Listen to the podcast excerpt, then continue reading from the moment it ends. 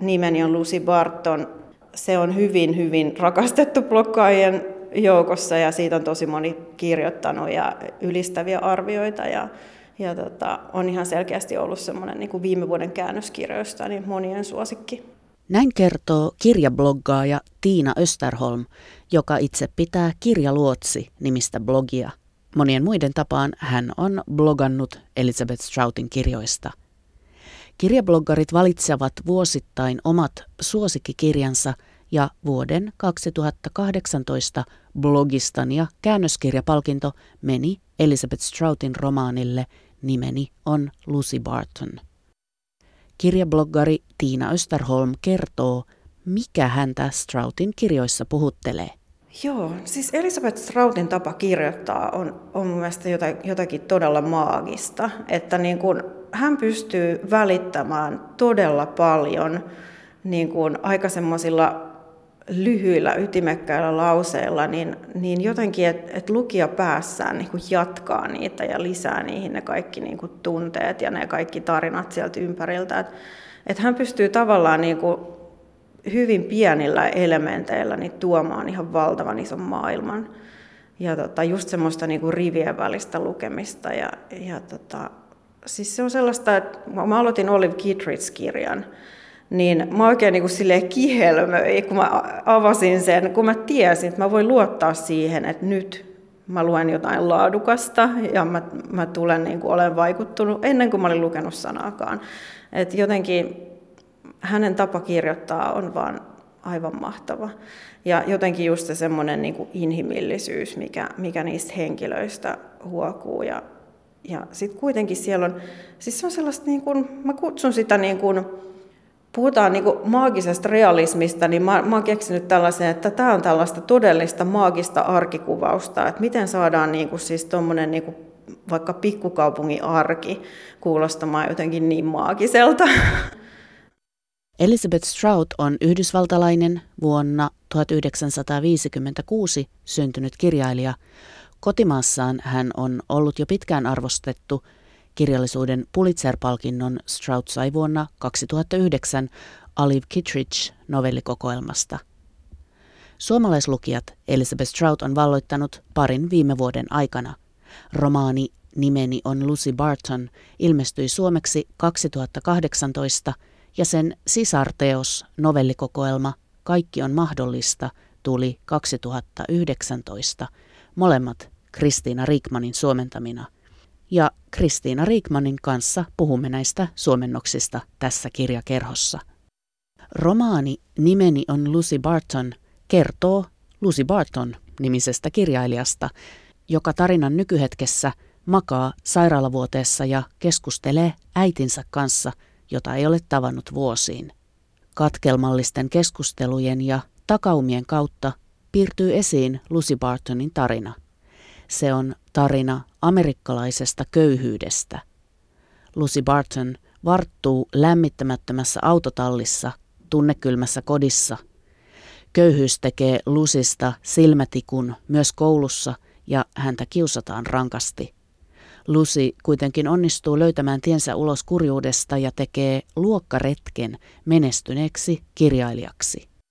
Kyseessä on vain 160-sivuinen, mutta sitäkin tiheämpi romaani. Juonta ja pintatason tapahtumia tärkeämpää on, mitä tapahtuu ihmisten mielessä. Stroud kuvaa tunteita, muistamista ja ihmisten välisiä suhteita. Novellikokoelma Kaikki on mahdollista palaa Lucin lapsuuden maisemiin eli kuvitteelliseen Amgashin pikkukaupunkiin. Siinä missä Lucy Barton on jättänyt nämä maissipellot ja talonröttelöt taakseen, monet hänen ikätoverinsa ja sisaruksensa ovat jääneet rakentamaan elämäänsä kotiseudulle. Heidän monesti traagiset tarinansa risteävät Lucy Bartonin tarinan kanssa yhdeksässä novellissa. Amerikkalaisen menestyskirjailija Elizabeth Stroutin teoksista puhumme nyt suomentaja Kristiina Riikmanin kanssa. Hei vaan, tervetuloa. Kiitos. Miten sinä, Kristiina Riikman, löysit Elisabeth Stroutin? Itse asiassa keskustelin kirjallisuudesta ystäväni Katja Kallion kanssa. Meillä on aika samanlainen kirjallisuusmaku. Ja hän oli lukenut englanniksi Lucy Bartonin ja sanoi, että se on ihana kirja ja mä hankin sen itselleni ja, ja sehän osui ja uppos, niin kuin sanotaan. Ja tota, mä että tämä on ihan, ihan mulle sopiva kirja, että nyt tämä pitää saada suomeksi. Otin kyllä selvää, että Otavalta oli ilmestynyt jo kymmenen vuotta sitten Strautin pieni romaani nimeltä Pikkukaupungin tyttö. Ja tietysti soitin heti Otavaan ja nyt, nyt, nyt löysin tämän ja haluaisin tämän suomennettavan. Ei sieltä kuulunut mitään. Sitten mä tarjosin Södikalle. Ei ne ollut kiinnostuneita. On se meille käynyt, mutta ei se ollut kiinnostava. Ja Tammelle ja sieltä sanottiin, että niin, kun se on niin hiljainen kirja. Ja mä hiljaa mielessäni kiroilin. No sitten meni, tämä oli kevät-talvea sitten kesällä. Mä olin juuri tehnyt sopimuksen, että mä suomennan Astrid Lindgrenin lastenkirjoja oikein sarja tulella. Niin sitten seuraavana päivänä Tammesta soitettiin, että kyllä me nyt kuitenkin otetaan tämä Straut. Ja mä huusin jippiin ja sanoin, että mä käännän sen vaikka päälläni seisten. Koska mä tunsin, että se on kirja, joka sopii juuri mun tyylilleni. Ja mä jotenkin löysin heti lukiessani siitä semmoisen oikean kaikupohjan. Suomalaiset lukijat ovat siis todella löytäneet Stroutin nyt näiden suomennosten myötä. Kyllä. Minä katsoin, internetti on täynnä blogeja, joissa ylistetään. Blogistit Kyllä. rakastuneet tähän. Laatua, joo. upeaa, vei totaalisesti sydämeni. Tällä tavalla siellä Kyllä. kirjoitetaan. Kyllä. Ja top 10 myös myyntitilastoissa ja kirjastoissa on erittäin satojen on ihmisten jonot. jonot. Joo. Mm. Olitko sä yllättynyt, että suomalaiset on ottaneet tämän niin omakseen? No tavallaan oli ja tavallaan ei, koska – kyllä, kyllä mä niin kuin kääntäessäni jo tiesin, että tämä kirja tulee koskettamaan lukijaa. Ja tällä pitkällä 40, yli 40 vuoden uralla niin on tottunut siihen, että, että kääntäjän vaisto tietää kyllä, että mikä kirja uppoaa. Mutta kyllä mä sitten kuitenkin olin yllättynyt siitä, että nimenomaan kirjablokkarit levitti sanaa niin loistavasti, että kiitos heille. Sinulla on takanasi yli 40 vuoden ura suomentajana? Kohta melkein 50. Okei. Okay. Alice Munro, Philip Roth, John Irving, Siri Hustvedt ovat kirjailijoita, joita olet muun muassa suomentanut. Ja monet palkinnot olet työstäsi saanut ja nyt tästä nimeni Lucy Barton romaanin suomennoksesta sait myös palkinnon Jarl Hellemanraati valitsi tämän vuoden 2018 parhaaksi käännöskirjaksi. Onnea siitä. Kiitos, se oli tosi ihana yllätys sinä siis todella tunnet amerikkalaista kirjallisuutta, niin mihin kohtaan asettelisit Elizabeth Strouttia? Hänelle on Alice Munron saappaita tarjottu muun muassa, mutta mihin asemoit hänet noin niin kuin amerikkalaisen kirjallisuuden kentällä? No kyllä mä itsekin ajattelen, että kyllähän tavallaan on niin kuin Alice Munron, jos ei nyt ihan saappaissa, niin ainakin hänen poluillaan tai jäljissään kulkeva, että jo, jo jopa tämä tapa, millä hän kirjoittaa, että hän kirjoittaa novelleja. Että eihän tämä Lucy Bartonkaan mikään tavallinen romaani ole, tämähän on katkelmallinen tarina. Ja, ja hyvin tiivis. Ja hyvin tiivis. 163 sivua. Joo, joo, tiivis ja muistuttaa tavallaan niitä Monron parhaita novelleja. Ja kuvaa samalla lailla kuin Monro kuvaa naista, naista ja, naista ja, naisen ja miehen suhdetta – ja myöskin vanhempien ja lasten suhdetta, niin sama, sama tematiikka on tässäkin. Mutta varsinkin tässä Lucy Bartonissa, niin, niin mun mielestä Strout kirjoittaa vielä niin kuin vähäeleisemmin. Ja, mutta ehkä just sen takia, että mä olin sitä Monroa kääntänyt niin pitkään, niin tämä tuntuu mulle hyvin tutulta. Kerro vähän siitä, mikä sinun teki noin niin kuin lukijana ensi kertaa vaikutuksen tässä Elizabeth Stroutissa ja tässä nimeni on Lucy Barton romaanissa – No ehkä juuri se, että se todella oli semmoinen pieni ja hiljainen kirja, mutta siinä hiljaisuudessaan se oli hyvin moniääninen ja niin kuin hyvät kirjat, se oli tämmöinen kuin Helmi Simpukka, joka avautui. Tai mä ajattelin, että se on niin kuin tämmöinen kiinalainen tee, kukka, joka pannaan veteen ja sitten avautuu kuin lootuksen kukka. Siitä paljastui hirveän paljon asioita, jotka oli kirjoitettu sinne rivien väliin, sanotaanko näin. Ja kun tämähän on, koostuu kokonaan tämmöisistä pienistä, pienistä katkelmista, että tämä on tämmöinen katkelmaromaani, niin se antaa niin kuin tilaa ajattelulle. Ja sellaisen tekstin kääntäminen on hirmu antoisaa, koska sinne pystyy niin kuin fundeeraamaan sitten, että pääseekö pääseekö sen kirjailijan tyylin sisään ja mukaan. Ja, ja mä koin pääseväni oikein hyvinkin. Avataan nyt vähän näitä kahta kirjaa, että minkälaisessa maailmassa näissä liikutaan. Nimeni on Lucy Barton ja Kaikki on mahdollista ovat siis sisarteoksia sillä tavalla, että ne molemmat sijoittuvat samaan keskilännen fiktiiviseen pikkukaupunkiin ja ne kertovat samoista henkilöistä ja tapahtumista, mutta eri näkökulmista ja eri ihmisten kohtalot aina painottuvat. Ja keskushahmo näissä kaikissa on Lucy Barton, joka kertoo omasta lapsuudestaan näin. Me olimme kummajaisia koko perhe, jopa siinä pikkuisessa maalaiskaupungissa Illinoin Amgashissa, missä kyllä riitti talonröttelöitä, joiden seinät kaipasivat maalia, tai ikkunat ehjiä luukkuja, tai joiden puutarhoissa ei ollut mitään silmän iloksi. Talot olivat ryhmittyneet kaupungiksi, mutta meidän kotimme ei ollut lähelläkään niitä. Ja vaikka sanotaan, että lapset pitävät kotiolojaan tavallisina, Viki ja minä kyllä ymmärsimme olevamme erilaisia. Toiset lapset puhuivat meistä leikkikentällä. Teidän perhe haisee, he sanoivat ja pitelivät nenänsä. Toisen luokan opettaja sanoi siskolleni, koko luokan kuullen, ettei köyhyys ollut mikään syy likaisille korvantauksille, eikä kukaan ollut niin köyhä, ettei hänellä olisi varaa ostaa saippua palaa. Näin muistelee siis rutiköyhää lapsuuttaan tässä romaanissa nimihenkilö Lucy Barton, joka minämuotoisesti takautumina kertoo, kertoo Aivan. tarinansa. Ja suomennos on sinun, Kristina Riikman, joka istut tässä vastapäätäni.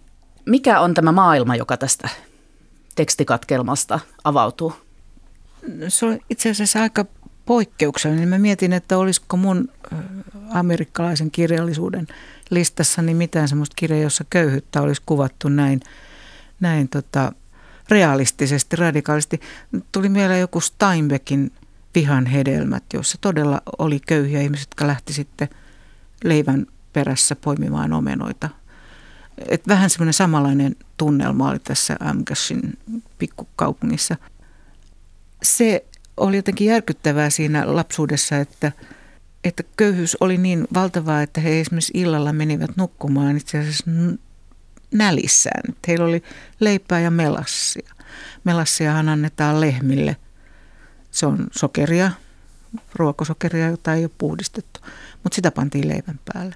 Ja taivas, kun tota se köyhyys ja vieraantuneisuus ja ulkopuolisuus, niin sehän seuraa Lucy Bartonia sitten ihan koko elämän itse asiassa. Tämä kertoo köyhyydestä, mutta sitten tämä kertoo ennen kaikkea siitä, että nämä kantaa hirveätä häpeää siitä omasta elämästään ja monilla on tällainen joku valtava menneisyyden taakka. Aivan, joo. Ja osattomuuden tunne ja huono itsetunto. Ja nämä on niin kuin itse asiassa asioita, jotka enemmän määrittää mun mielestä näitä henkilöitä kuin se aineellinen köyhyys, köyhyys varsinaisesti. Joo, joo, kyllä. Siellä siterataan yhdessä kohtaa Blanche Dubois, siis Tennessee Williamsin hahmo, että olen aina ollut riippuvainen muiden ystävällisyydestä. Ja se niin kuin huokuu kyllä tässä kirjassa kanssa. Lucy Barton etsii ystävyyttä sille jotenkin haparoiden, eikä oikeastaan osaa ottaa sitä eikä myöskään antaa. Hmm. Mä pyysin sua valitsemaan jonkun tekstikatkelman Joo. myös. Lue se oma valintasi ja kerro, miksi olet sen valinnut. Mä löytäisin sen täältä. Joo. Tämä kohtaus kertoo siitä, kuinka Lucy Barton käy vanhempiensa luona miehensä Williamin kanssa ensimmäistä kertaa. Tämä pikkusen valaisee Williamin taustaa myöskin. Oli hänen ideansa, että menisimme yhdessä Amgashiin ja hän selittäisi heille, että me menisimme naimisiin ja muuttaisimme New York Cityin, missä hän odotti tohtoriväitöksen jälkeen tutkijan paikka yliopistossa. Totta puhuen minä en ollut älynnyt huolestua, en ollut vielä koskaan kääntänyt selkääni millekään. Olin rakastunut ja elämä kulki eteenpäin ja se tuntui luonnolliselta. Me ajoimme soija- ja maissipeltojen halki kesäkuun alussa – ja pavun varret kohosivat toisella puolen tietä, häikäisevän vihreinä, valaisten loivasti laskeutuvat pellot kauneudellaan, ja tien toisella puolella kasvoivat maissit, vielä alle polven korkuiset maissit, joiden kirkas vihreys tummenisi tulevina viikkoina. Muista, miten mieheni sanoi, ettei hän ollut kuvitellut kotitaloani niin pieneksi. Sitten tämä jatkuu sillä, että heidät otetaan todella kylmästi vastaan. Isä ei suostu suunnilleen päivää sanomaan ja kääntää selkänsä ja tarjottu päivällinen kaupungissa torjutaan ja sen koomin he eivät tavanneet toisiaan. Eivät, vanhemmat eivät tule edes häihin. Ja sitten paljastuu, että Esalla on todella hirveän paha sotatrauma. Hän on ollut toisessa maailmansodassa Euroopassa oikein pahoissa taisteluissa ja sitten tullut ampuneeksi kaksi saksalaista nuorta miestä, siis telottanut heidät ampumalla heidät selkään. Ja siitä on tullut tällainen valtava ylipääsemätön trauma. Paljastuuko se nyt Lucy Bartonissa vai sitten tässä kakkososassa? Tässä ei aina muista, kun nämä tarinat joo, lomittuu, ne lomittuu mitä niin tapahtuu hyvin, kummassakin. Joo, joo, mutta se selittää myöskin sit sen, miksi isä käyttäytyy omituisesti. Mutta tuo kohta, minkä luit ääneen, jossa aikuinen Lucy Barton palaa tapaamaan vanhempiaan ja mukana on tämä aviomies, joka tulee aivan toisenlaisesta maailmasta, mm. niin tähän, tässä tiivistyy myös se, että tässä on kyse luokkaeroista. Aivan. Ja tässä hirveän suoraan puhutaan aina välillä näistä tästä luokkaerojen ongelmasta Joo. ja tuodaan esille se, että on olemassa niin erilaisia Amerikoita, että ihmiset Aivan. elää täysin erilaisissa kulttuureissa. Kyllä. Niin mitä sanot tästä yhteiskunnallisesta kehyksestä tässä kirjassa, että minkälaista Amerikkaa tämä kuvaa? No jos ajatellaan Lucy Bartonia New York Cityssä, niin hän on kohonnut sieltä köyhyydestä sitten niin kuin ylempään keskiluokkaan ja sivistyneistöön. Ja hän, hän on niin kuin suoraan jostakin amerikkalaisesta romaanista. Eli siis moni muukin nykykirjailija kuvaa samantyyppisiä henkilöitä kuin Lucy Barton. Nämä henkilöhahmot ovat hyvin traumatisoituneita. Kaikki. Kaikki. Kaikki. Tämä suhde suhde tähän omaan kolonialistiseen historiaan, Aivan. joka painaa näitä ihmisiä. Sitten tässä on nämä toisen maailmansodan traumat. Tässä eletään tämän Lucy Bartonin lapsuudessa sellaista aikaa, että se on vielä lähellä. Joo, se on varmaan 50-luvun, 60-luvun vaihdetta. Joo. Joo. Um, ja sitten kun mennään eteenpäin, niin tulee kaksoistornien Joo. tragedia. Joo ja, ja AIDS, AIDS. AIDS-epidemia, mm. jotka ovat myös paljon käsiteltyjä Kyllä. aiheita amerikkalaisessa kirjallisuudessa. Joo, se on jännä, että melkein kaikissa näissä mun, näissä mun kirjailijoissa, niin Irvingillä, Siri Hustvedilla ja nyt, nyt tällä Strautilla, niin kaksoistornit kyllä näyttelee ihan tärkeä osa, että monesti just niin kuin niiden tuhoa kuvataan ja sitä verrataan niin kuin lasten lapsuuden loppumiseen, niin kuin tässäkin. Ja se on tietysti hirveän hyvä metafora. Mennään tähän henkilögalleriaan nyt tarkemmin. Kerro siitä kääntämisestä, että miten sä lähdet hahmottamaan ylipäätään kerro nä, niin kuin näiden kohdalta, kun tässä on niin paljon näitä henkilöitä, että luotko sä päässäsi jonkun tyypin, että miltä se näyttää ja miten se kävelee? Joo, joo kyllä mä kuvittelen. Ja varsinkin nämä paikat, niin niin mä olen aina kaikissa kirjoissa, niin, niin mä luon semmoisen niin näyttämökuvan niistä ja sijoitan sitten ne ihmiset sinne. Että tota, vähän niin kuin semmoista dramaturgista työtä tekee mielessään, kun rupeaa kääntämään. Ja niihin tutustuu tietysti varsin perusteellisesti sitten, kun ne käännösprosessi on kuitenkin niin moninainen, että kirja tulee kahlatuksi moneen kertaan läpi niin kyllä joskus nämä suomennettavien kirjojen henkilöt niin on, on niin kuin todellisempia kuin nämä todellisuudessa ympärillä olevat ihmiset. Se on kauhea sanoa näin, niin se on. Mm. Jotkut tulee uniin ja jatkavat elämänsä mm. aivoissa, aivojen poimuissa. Oliko sulla tässä joku henkilö, tietysti Lucy Barton, joka on tässä päähenkilö, mutta joku, joka oli erityisen rakas tai problemaattinen, joka jäi vaivaamaan? No tiety, kyllä Lucy tietysti oli se päähenkilö, mutta tosiaan niin kyllä mä tykkäsin siitä, tykkäsin niistä naislin näteistä tytöistä kanssa. Se, mistä mä en yhtään tykännyt, niin oli tämä Linda Peterson Cornell, jolla oli se kammottava mies tässä kaikki on mahdollista kokoelmassa. En mä tiedä. Kamala on mm. vaikea sanoa. Kaikki, mä rakastan niitä kaikkia, sanotaan niin. Ymmärrän. Tässä on Tässä on tämä romaani, joka kertoo tämän Lucy Bartonin tarinan, mutta sitten tämä novellikokoelma Kaikki on mahdollista kertoo niiden ihmisten näkökulmat, jotka ovat jääneet sinne pikkukaupunkiin ja he etäältä median kautta seuraavat, kuinka Lucy Barton heidän sisarensa tai koulutoverinsa tai naapurinsa, että miten hän nyt siellä menestyy. Ja sitten tämä Lucy Bartonhan vielä kirjoittaa omasta menneisyydestään ja jollakin tavalla sivuaa näiden ihmisten elämää. Se herättää erilaisia reaktioita. Mutta minkälainen henkilögalleria me tavataan tässä novellikokoelmassa? Joo, se on niin kiva. Tämä on todellakin sisarteos. Tämä on niin kuin, nämä on niin kuin kädet, jotka menevät tälle sopivasti ristiin. Siinä on tietysti hänen Lucy Bartonin sisarukset, siis tämä Viki ja, ja veli, joka on jäänyt asumaan sinne heidän lapsuuden kotiinsa. Ja mm. se tuo niin kuin aivan uudelle vuosikymmenelle tämän, niin tämän tarinan. Tapahtuu, se tapahtuu niin kuin nykyaikana tavallaan. Niin, ikään kuin Joo mä en muista, missä tuli tämä mm. luku 17 vuotta myöhemmin, sanottiinko se tässä en, vai luinko en, mä sen jostain. Mutta, mutta joka tapauksessa nämä, kerrotaan nämä tapahtumat paljon myöhemmin kuin Paljon tämä. myöhemmin, nämä on niin kuin, niin kuin todellakin jonkinlaiseen nykyaikaan sijoitettuja. Tässä on yhdeksän julmaa novellia. Erittäin julmaa, joo. Ja vielä enemmän julmia ihmiskohtaloita. Joo. Joku oli sanonut, että ne on häikäilemättömiä juttuja ja se häikäilemättömyys on myös hyvä sana kuvaamaan näitä tarinoita – mutta silti ne on niin kuin ymmärtäviä. Kyllä tämä kirjailija tuntee suurta myötätuntoa myös näitä julmia ihmisiä kohtaan. Mä hirveästi tykkäsin esimerkiksi tästä tarinasta Sisko, missä, missä tota, Lucy menee tapaamaan Pete Bartonia sinne räystyneeseen Eli veljään. Veljään, joo. Mm. Ja saa sitten jonkinlaisen suhteen aikaa myöskin sisarensa Vikiin. Tosin vasta sitten, kun heille paljastuu, että kirjailija sisar ei olekaan täydellinen, vaan hänellä on, on tota, mikä häiriö se nyt on, kun rupeaa kauheasti hän, hän saa siis paniikki, paniikkikohtauksen joo, siellä. Joo, siellä autossa. Mutta tämä oli siis riipaiseva novelli. Minulle mm. tämä oli kaikista riipaisevin, koska tässä Lucy Barton menee tapaamaan sisaruksia, joita hän ei ole vuosikausiin nähnyt. Joo. Ja he ovat median kautta seuranneet tämän menestyneen kuuluisan siskonsa elämää, Joo. joka koko ajan on painottanut kaikissa haastatteluissa, että hän haluaa pu- pyrkiä totuuteen ja puhuu totta. Ja sitten nämä ovat monella tavalla hämillään nämä sisarukset ja sitten tämä sisko tästä tapaamisesta ja sitten tämä sisko Viki on vihainen.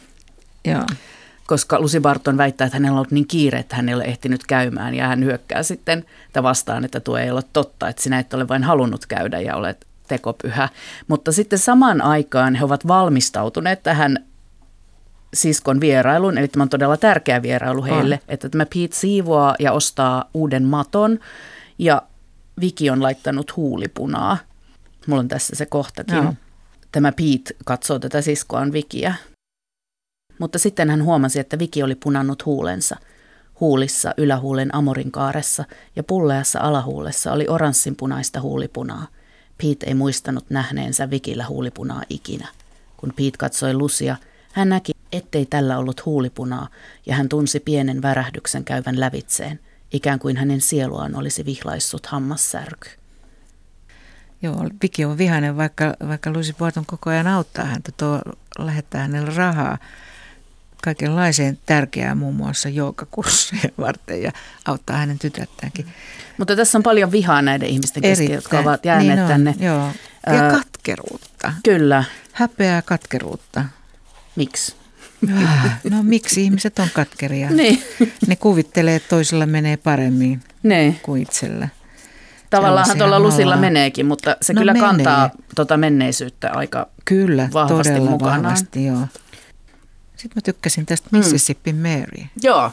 Koska se oli semmoinen tavallaan aika jännä juttu, että siinä niin kuin kypsässä iässä oleva nainen, jolla on iso perhe ja, ja tota, mies, joka on pettänyt, niin ensin hoitaa miehen, joka sairastuu aivo syöpään aivokasvaimeen, niin hoitaa sen terveeksi ja sitten tempasee itsensä siitä illinoisilaisesta pikkukaupungista ja pienistä ympyröistä ja muuttaa Italiaan itseään nuoremman miehen kanssa.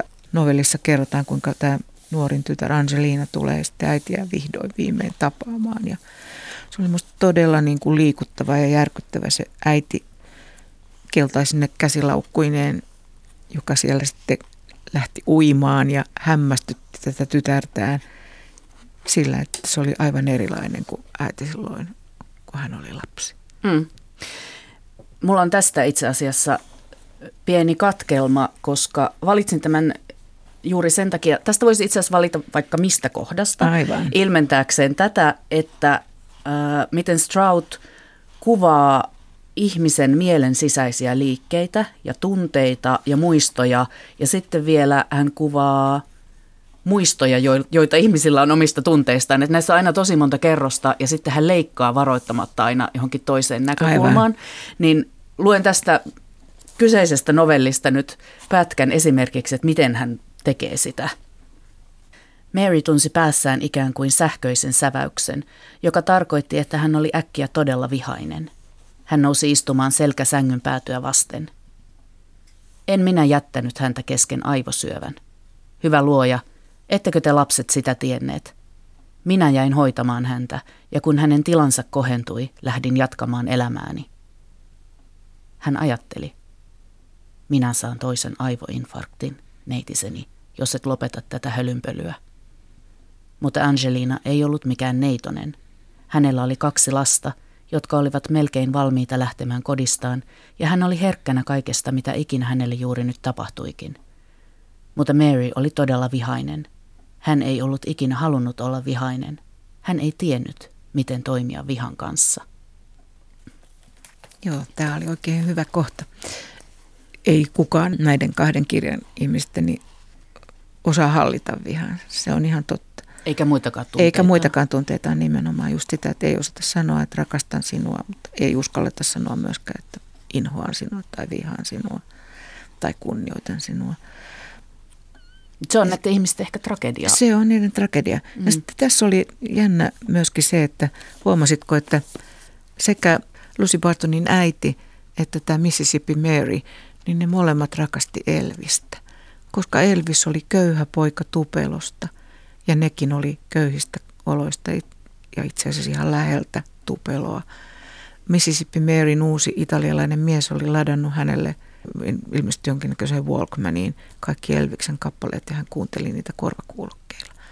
Ja Lucy Bartonin äiti taas siellä sairaalassa otti puheeksi Elviksen. Ja Lucy Barton hirveästi ihmetteli sitä, että miksi äiti nyt Elviksestä puhuu. Ja tällaisia hirveän jänniä yhteyksiä, jotka sitten lukijan päässä laukaisee ties mitä. Mm. Et niin kuin pienestä siemenestä yhtäkkiä kasvaa kokonainen puu. Siinä mielessä on runsauden sarvi koko niin pieni on. kirja. Kyllä. Perusasetelma mm. tässä nimeni on Lucy Barton romaanissa on tosiaan se, että Lucy Barton on sairastunut, hän makaa sairaalasängyssä ja sinne ilmestyy yhtäkkiä äiti kaukaa menneisyydestä. Hän ei ole nähnyt äitiään pitkään aikaan. Puhutaan Lucy Bartonin ja hänen äitinsä suhteesta, joka on todella keskeinen tässä. Tässähän ei ole kyse mistään mukavasta äidistä. Mä haluan lukea yhden katkelman Lusin lapsuudesta, mitä no. siellä tapahtui. Kuorma-auto. Se palaa toisinaan mieleeni hämmästyttävän tarkkana. Kuran raidoittamat ikkunat, viisto tuulilasi, saastainen kojelauta, diiselin ja mädäntyvien omenoiden ja koirien haju – en muista tarkasti, miten monta kertaa minut suljettiin kuorma-autoon. En muista ensimmäistä enkä viimeistä kertaa, mutta viimeisellä kerralla olin ihan pieni, en varmaan viittä vuotta vanhempi. Muutoin olisin ollut koulussa koko päivän. Minut lukittiin sinne, koska sisko ja veli olivat koulussa. Niin minä nykyään ajattelen. Ja molemmat vanhempani olivat töissä. Toisinaan jouduin sinne rangaistukseksi. Ja sitten jossain vaiheessa viitataan, että siellä on, tapa, on tapahtunut jotain pahempaakin siellä kuorma-autossa kuin vaan tämä, että hän on joutunut yksin siellä olemaan. Tämä jätetään lukijan tulkittavaksi. Se jää auki, joo. Sitä, joo. sitä ei, ei sen tarkemmin no. selitetä, mutta tietysti se käärme, joka siellä mukaan on, niin tota, antaa vihjeitä, että siellä olisi tapahtunut ehkä jotain ensistiin viittaavaa, mutta En mä menisi kyllä ihan niin pitkälle mm. tulkitsemaan. Mutta se heitetään se vaan, tällainen. Se heitetään tämmöisenä täkynä sinne. Niin. Mutta sitten kun tämä Lusi tapaa äiti, sitä äiti ei muista ollenkaan, että mitään tämmöistä kuorma-autojuttua olisi ollutkaan. Ja mä ajattelen, että niinhän ihmisen muisti toimii, että se voi blokata pois tällaisia Kyllä. epämiellyttäviä muistoja. Ähm, mutta sitten kun tämä äiti on ollut niin hirveä, niin sitten se Lucy ei siinä sairaalavuoteella kuitenkaan mitenkään heitä sitä hänen silmilleen. Ei. Niin sitä mä ihmettelin. Mitä ajattelet tästä Lusin ja hänen äitinsä suhteesta sinä, Kristina Riikman? Voi kauhean, se on, se on tosi vaikea suhde, koska Lucy rakastaa äitiä, vaikka äidiltään ei saa niin kuin vastarakkautta. Mutta hän ei sano oikein mitään häneltä, mitä, ei. miten se häntä rakastaa nyt sitten? No miten nyt äitiä rakastetaan. Äi, oli äiti millainen vaan, niin kyllä sitä äitiä jollain tasolla rakastaa. Mutta sekin, no olihan semmoista hellyyttä kuitenkin, että kun äiti tulee, niin hän kutsuu tytärtään lempinimellä, jota ei Lucy ole kuullut vuosikymmeniin. Eli Rimpulaksi Rimpula, olit Suomen Rimpula, joo. Ja, ja sitten tosiaan tässä on just se kohta, että kun jos hän laittaa silmät kiinni, niin voisiko äiti sanoa, että mä rakastan sinua, mutta äiti ei sano sitä. Ei se ikinä sano sitä. Ei. Mm.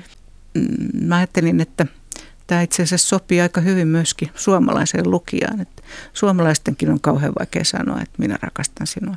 Me voidaan kyllä sanoa, että äiti rakastaa sinua tai isä rakastaa sinua. Puhutaan itsestämme kolmannessa, yksikön kolmannessa persoonassa. Mutta jos sun pitää sanoa, että – minä rakastan sinua, niin se on tosi vaikea. Mä sanon, mä tykkään susta tai ah, sä oot ihana tai oon rakas. Tämä romaani, kuten eivät nämä novellitkaan, niin etene mitenkään, että tässä on täysi tarina, vaan siis tässä on paljon kyse muistamisesta. Tuossa kaikki on mahdollista. Kirjassahan paljastuu, että äiti on todella leikellyt vaatteet rikki palasiksi vimmoissa. Äitihän oli ompelija, että sitten hän ompeli ne takaisin kokoon, mutta että Lucy taas ei muista sellaista ollenkaan. Ja veli muistaa sitten sen, miten tota isä ja äiti siellä huonossa rapistuvassa talossa, niin, niin ne öisin rakasteli niin, että sitten velille, joka nukkui vieressä huoneessa, oli tosi vaikeaa kuunnella sitä. Mutta taas tämä ei taas ollut niin kuin Lusin muisto, se oli sen veljen ja sen sisaren muisto. Sitten oli tämä, että isä kulkee ympäriinsä ja runkkailee. Joo, se, se, se Petersonin, Petersonin navetan takana. Mutta tota, kun ja näitä se, laittaa yhteen, niin aikamoinen lapsuus. Hirveä lapsuus, joo. Mm. Että ei ihme, että Lusi karkasi tai siis pakeni sitä lapsuuttaan sitten. Ja koitti löytää itselleen paremman elämän. Mua jäi kiinnostamaan tämä, siis täällä, että mikä on tämä Stroutin ihmiskuva. Mm. Ja luen siitä pätkän.